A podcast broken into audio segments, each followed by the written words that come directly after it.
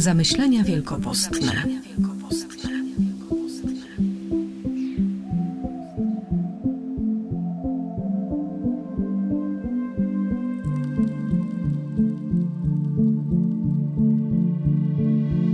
Bądźcie świętymi, bo ja jestem święty, mówi Pan.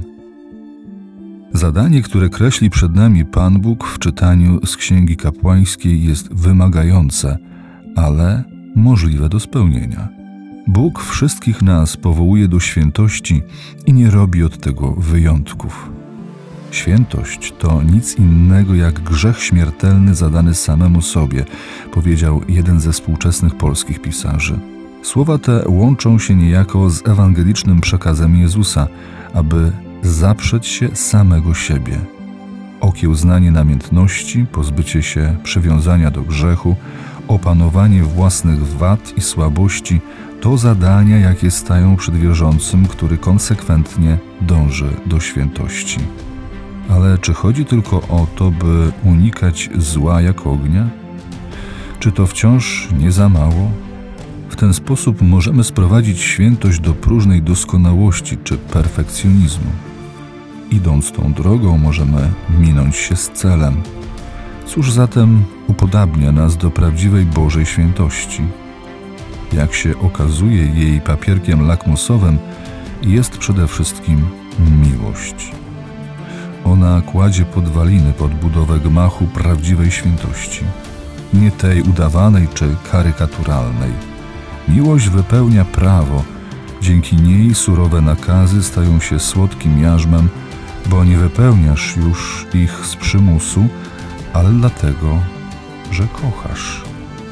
To ona zamienia srogie nie będziesz kradł, nie będziesz bluźnił, nie będziesz złorzeczył w pełne ukojenia zaproszenie do miłości. Będziesz miłował. Na tym polega świętość by kochać. Czy jest we mnie determinacja, aby stać się świętym na wzór samego Boga? A może już dawno zdezerterowałem, czy nawet nie podjąłem się tego wyzwania? Proś wytrwale Pana o łaskę świętości, a przekonasz się, że dają Tobie w obfitości.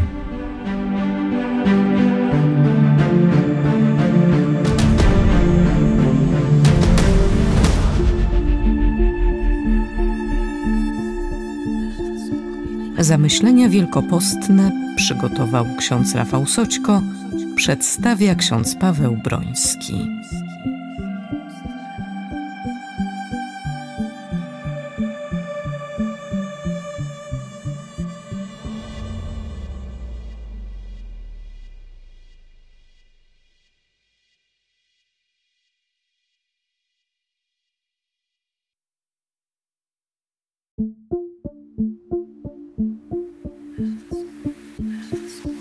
Zamyślenia wielkopostne.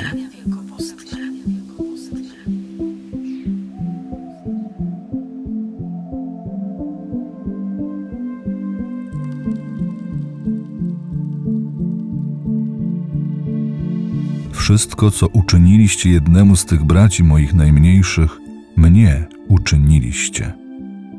Liturgia słowa pierwszego tygodnia Wielkiego Postu rozpoczyna się bardzo mocnym, wyrazistym akcentem, a jest nim opis sądu ostatecznego.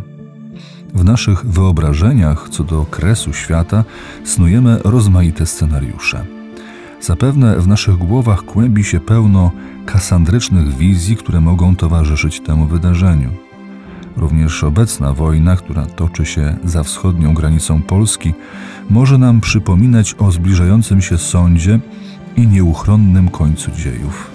Pan Jezus stawia akcent jednak zupełnie gdzie indziej. Nie skupia się na opisie spektakularnych, wzbudzających trwogę katastrof czy zjawisk. Jezus, mówiąc nieco kolokwialnie, bierze na warsztat całokształt naszego życia. To historia mnie samego, mojej osoby, będzie wtedy w centrum uwagi. Na mnie skupią się oczy Jezusa, to ja stanę przed Nim a mój osąd, wyrok będzie zależał od kryterium miłości, od tego, czy to właśnie miłość była busolą mojego życia. Bóg nie zapyta nas o nasze sukcesy, porażki, tytuły naukowe. Być może nie zapyta nas nawet o nasze grzechy. Zapyta, czy nauczyliśmy się kochać. A przede wszystkim, czy była to miłość dawana bezinteresownie, tym najmniejszym, niezauważanym i pogardzanym przez świat, z którymi identyfikuje się sam Jezus. Zaprawdę powiadam wam, wszystko, czego nie uczyniliście jednemu z tych najmniejszych, tego i mnie nie uczyniliście. Na sądzie po lewicy Pana stać będą ci, którzy pójdą w ogień potępienia, po prawej zaś ci, których czeka życie wieczne.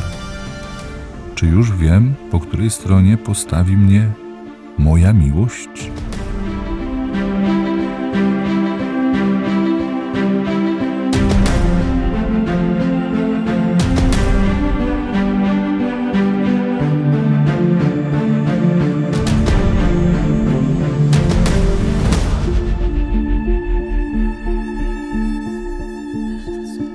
Zamyślenia wielkopostne przygotował ksiądz Rafał Soćko, przedstawia ksiądz Paweł Broński.